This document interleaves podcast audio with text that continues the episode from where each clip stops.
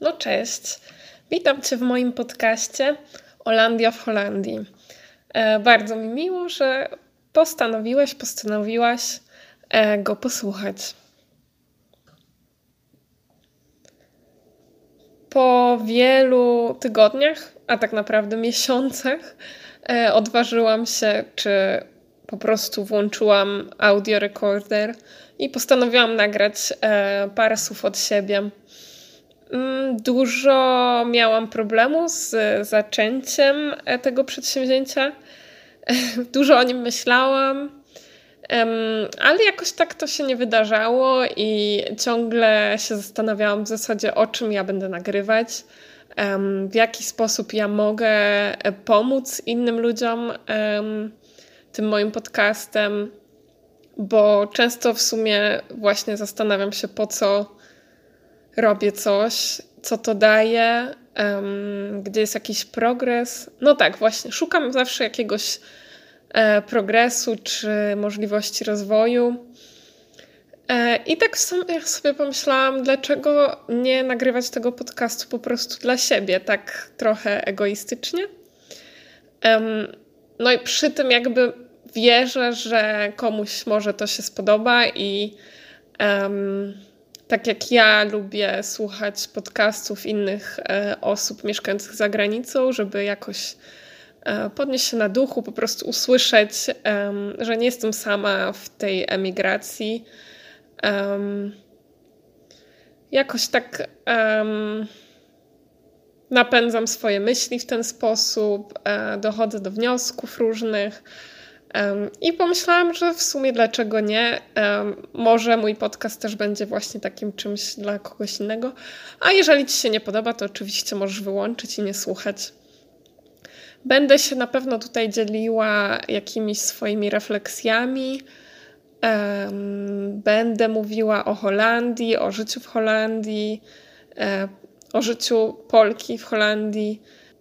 No i tyle w sumie. Ciekawa jestem. Um, ciekawa jestem, jak, jak to odbierzesz. Um, czekam na, na głosy od, od ciebie, od was. Jestem na Instagramie pod nazwą Olandia w Holandii. Um, jeżeli masz ochotę, możesz się ze mną skontaktować.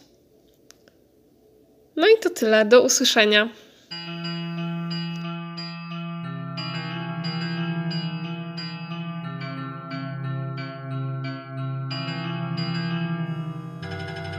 Pewnie wypadałoby się jakoś na początku um, przedstawić.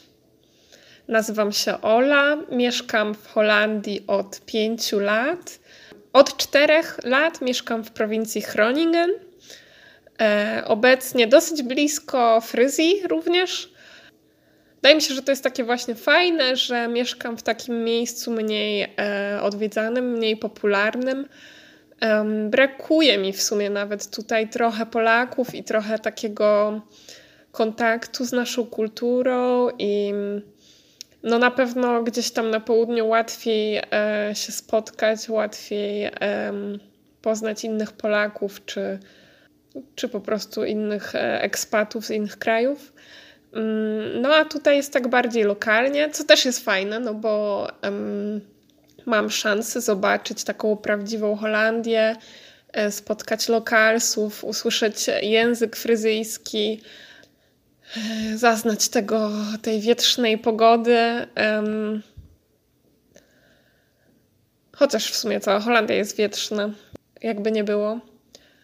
E, cała Holandia jest deszczowa. No ale u nas czasami nawet trochę bardziej. Mm, taka ciekawostka, Groningen jest, ma najczystsze powietrze z miast holenderskich. Co jeszcze ciekawego? O, na przykład w Groningen lokalsi zamiast witać się hoj, mówią moj. I to jest już takie typowe, wchodzi się do sklepu, mówi się moj. Mm, no, we Fryzji wiadomo język fryzyjski i nawet jak byłam na szczepieniu właśnie przeciw koronawirusowi, to słyszałam bardzo dużo osób. Byłam w Drachten, e, to jest fryzja, i słyszałam właśnie bardzo dużo osób mówiących po fryzyjsku i nawet były takie duże, duże billboardy z napisami po fryzyjsku. No, uważam, że to jest mega ciekawe w ogóle taki język i taka ludność w tak małym kraju. No, w ogóle inny język, tak jakby, więc no, uważam, że to jest niesamowite. W tak małym kraju tyle różnych, no bo też w, w Drenthe e, też e, mają jakiś tam swój język, w Groningen również. I jak to możliwe, że to jest tak mały kraj, a tak dużo w nim języków jest, istnieje? E, I wielokrotnie zastanawiałam się nad Polską. I ja jestem z okolic Warszawy. I na przykład, jak się spotkam z kimś z Poznania, to mam takie wow, że ktoś mówi na przykład idźmy na pole albo nie na dwór. E, no ale to są takie małe różnice w sumie. Um, I nie miałam za bardzo styczności. Może trochę miałam styczności z góralami, jak się jechało w góry, ale też nie słyszałam tak naprawdę takiego góralskiego. Um, I nie miałam na przykład za bardzo styczności z kaszubskim. I nawet nie wiem, jakie jeszcze są języki czy dialekty w Polsce. Pewnie też jest ich sporo, ale jakoś tak ciężej trafić. Czy w sumie jestem zaskoczona, jak mało wiedzy mam o tym. Mm, może trzeba było kiedyś to zgłębić. Co ja, co ja w ogóle tu robię w tej Holandii? No więc e, przyjechałam tu z moim e, Filipem, z moim chłopakiem. Mm, przyjechaliśmy 5 lat temu. E, wylądowaliśmy w Eindhoven i wsiedliśmy w pociąg do Amsterdamu. To było dosyć takie mm, naiwne, bo e, my kupiliśmy bilet w jedną stronę i wymyśliliśmy, że to będzie rok, znaczy ja tak wymyśliłam, że po roku e, wrócimy do Polski, bo generalnie e, ja w tym czasie studiowałam i wzięłam urlop dziekański, żeby w ogóle do tej Holandii pojechać. Po prostu miałam ochotę na przerwę od wszystkiego, co wtedy robiłam.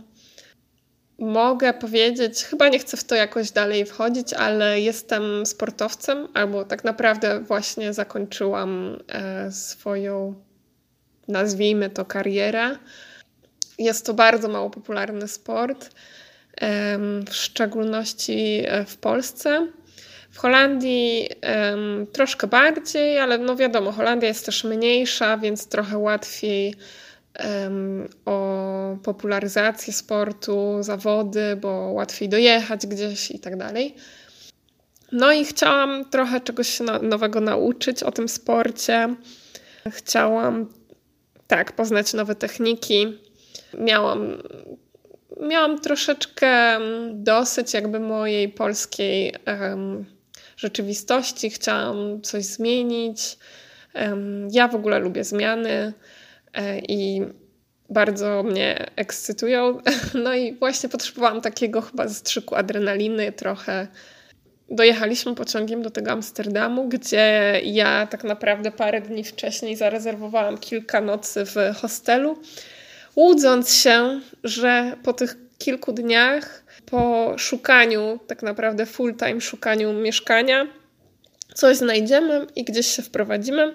I tak samo myślałam z pracą. No, nie, nie mieliśmy żadnej pracy załatwionej. I tak naprawdę ja dostałam, znalazłam tu pracę bardzo szybko. E, mój Filip nie tak szybko. Zamieszkaliśmy u takiego mm, Turka w pokoju, czyli tak jakby troszeczkę dzieliliśmy z nim mieszkanie. No, ale nie były to jakieś warunki, które nas bardzo satysfakcjonowały i no też dosyć szybko naszą kasę e, wykończyliśmy, bo na początku mieszkaliśmy w hostelach, potem właśnie u tego Turka. Ja dopiero po jakimś czasie zaczęłam chodzić do pracy. Mój Filip nie chodził wtedy jeszcze do pracy. No, byliśmy też bardzo mało, e, bardzo słabo przygotowani. No bo wiadomo, że żeby mieszkanie wynająć, to musisz mieć konto w banku i musisz um, mieć pracę i troszkę tego nie przemyśleliśmy, ale mieliśmy tak zwany plan B, który miał być ostatecznością, um, a stał się naszą rzeczywistością na kilka miesięcy. E, a mianowicie e, mój Filip miał, e, był wcześniej już w Holandii parę razy i spał wtedy w takim hostelu w Utrechcie, gdzie zauważył, że są ludzie w tym Utrechcie, w tym hostelu, którzy nie płacą za pobyt, tylko, znaczy płacą, ale swoją pracą. Czyli na przykład sprzątają łazienki, przyjmują gości, piorą e, pościel, e, przygotowują śniadania. No i to była taka opcja całkiem fajna, może dla backpackerów, że mogli tam po prostu mieszkać w tym hostelu razem z gośćmi, trochę pracować. E, to były chyba 4 albo 5 godzin dziennie. I w ten sposób jakoś po prostu mieć dach nad głową. No i nie było to bardzo luksusowe miejsce, umówmy się, a nawet dość e, taki hostel. Um, no, nie chcę tutaj złych jakichś opinii wystawiać, ale bywało czasami tam trochę obskurnie. Mm, a teraz na pewno wspominam te czasy z wielkim rozrzewnieniem i taką. Mm, e, no, tak, tak miło to wspominam, bo to było takie życie, jak to powiedzieć, bez zobowiązań. E, no, mieliśmy zobowiązania, ale mieliśmy gdzie spać, byliśmy w sumie bezpiecznie, dosyć, dosyć bezpiecznie nam tam było. Poznawaliśmy różnych ludzi z różnych krajów żyliśmy trochę tak z dnia na dzień i coś było uroczego w tym. Po prostu um, nie było takich, um, nie miałam takich obowiązków jak wcześniej. No takie trochę wakacje, tylko że pracujesz. Hm. No w sumie teraz też mogłabym mieć takie wakacje, tylko że pracuję. Jakby się uprzeć. Mm. No ale może właśnie dlatego też nagrywam ten podcast, żeby dojść do takich um, wniosków. No i co dalej? Mieszkaliśmy tam przez kilka miesięcy. W pewnym momencie już e, trochę mieliśmy dosyć. Ja w ogóle jeszcze znalazłam dodatkową pracę. E, było to sprzątanie w hotelu.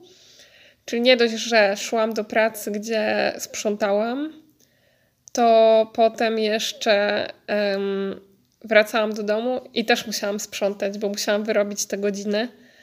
Um, chociaż tam różnie to bywało, bo czasami po prostu nie było co robić. No dobra, kogo będę oszukiwać? Zawsze jest coś do robienia. No, jakoś sobie radziliśmy. Po czasie jakby mniej nam się tam zaczęło podobać. E, widzieliśmy na przykład e, szczury. Nie, myszy, to chyba były myszy myszy, które tam chodziły. Czasami było dosyć brudno i my jakby sprzątaliśmy, ale goście znowu brudzili. I um, ci goście, którzy tam spali, często byli dosyć ekscentryczni.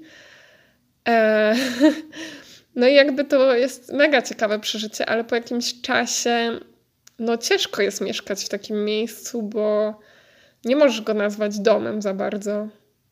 Nie masz prywatności, bo tam są pokoje takie e, dla wielu osób. No i zaczęliśmy się rozglądać e, za mieszkaniem. A w międzyczasie w ogóle ja straciłam moją pracę jako sprzątaczka, bo e, sprzątałam za wolno no po prostu nie byłam w stanie. Znaczy, ja jestem z natury bardzo taką dokładną, precyzyjną osobą i lubię robić rzeczy dobrze i tak e, dokładnie, e, co jest super, jakby super umiejętnością, czy super taką cechą, jeżeli ktoś e, jest pracownikiem, który sprząta i taką pożądaną, ale nie sprzyja prędkości za bardzo. I jeżeli chciałam już przyspieszyć moją pracę po jakimś czasie, który był mi dany na po prostu ćwiczenie, to zaczęłam popełniać błędy i jakieś tam wpadki, no bo po prostu nie byłam w stanie dalej sprzątać tak, jak sprzątałam. No nie mogłam, mnie każdy okruszek po prostu, każdy okruszek chciałam sprzątnąć i przez to strasznie dużo czasu na głupoty marnowałam, zamiast sprzątać tak, żeby dobrze wyglądało. Swoją drogą, no właśnie, to jest trochę też absurd, że hotele, to był dosyć dobry hotel, no te pokoje wcale nie są jakoś super posprzątane. No to musi być naprawdę szybko zrobione i musi dobrze wyglądać, ale szybko. Więc sprząta się tam, gdzie jest brudno tak naprawdę. Szybko się przeciera szmatką, coś tam i leci się dalej. Um, I od tej pory, jak śpię w jakimś hotelu, no to tak nie do końca ufam, że tam jest e, czyściutko. Udało nam się w tym Utrechcie znaleźć pokój. Żeby to nam się udało, to ja naprawdę siedziałam na Facebooku non-stop i pisałam do każdego, kto coś zaoferował. E, powiedzmy w, w miarę w takiej cenie, którą mogliśmy zaakceptować. No, zmieniałam dosyć często pracę. E, a, jeździłam też na treningi, bo niedaleko Utrechtu znajdowało się miejsce, gdzie mogłam trenować e, z dziewczynami, które są w kadrze, były, teraz już nie są, w kadrze narodowej Holandii. No i jakby super, ale właśnie za każdym razem, jak przychodziłam na trening, no to się pytała mnie taka jedna Sofii, no to jaką pracę teraz masz? Bo po prostu te prace się tak często zmieniały i były czasem tak dziwne.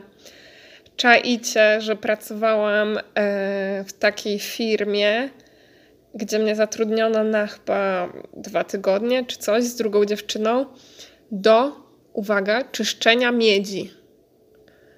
No, dziwnie to brzmi, co? E, a więc to była firma, która produkowała naklejki ale to nie były takie zwykłe naklejki, tylko na przykład um, to były naklejki, te akurat z miedzi, to były takie naklejki, które się nakleja na poduszki e, bezpieczeństwa czy poduszki powietrzne w samochodach. I jakby te naklejki są z miedzi, bo one muszą być jakieś wytrzymałe czy coś. I one jakoś tam się odklejają chyba i wtedy ta poduszka startuje. Nie wiem do końca. No nie wiem, w każdym razie do tego potrzebowali takiej zrolowanej, jakby cienkiej miedzi, trochę jak papier toaletowy, tak zrolowanej. E, I ta miedź była mega droga. No, ale ktoś tam się wycwanił i kupił za jakiś tam naprawdę procent e, ceny, mały procent ceny, taką miedź, która była trochę zanieczyszczona. No, coś tam w fabryce nie poszło i czy gdzieś w transporcie, nie wiem, i, i e, była właśnie taka miedź przybrudzona, która e, teoretycznie jakby nie nadawała się do produkcji tych naklejek. No ale oni po, po, pomyśleli, wycwanimy się, wyczyścimy tą miedź.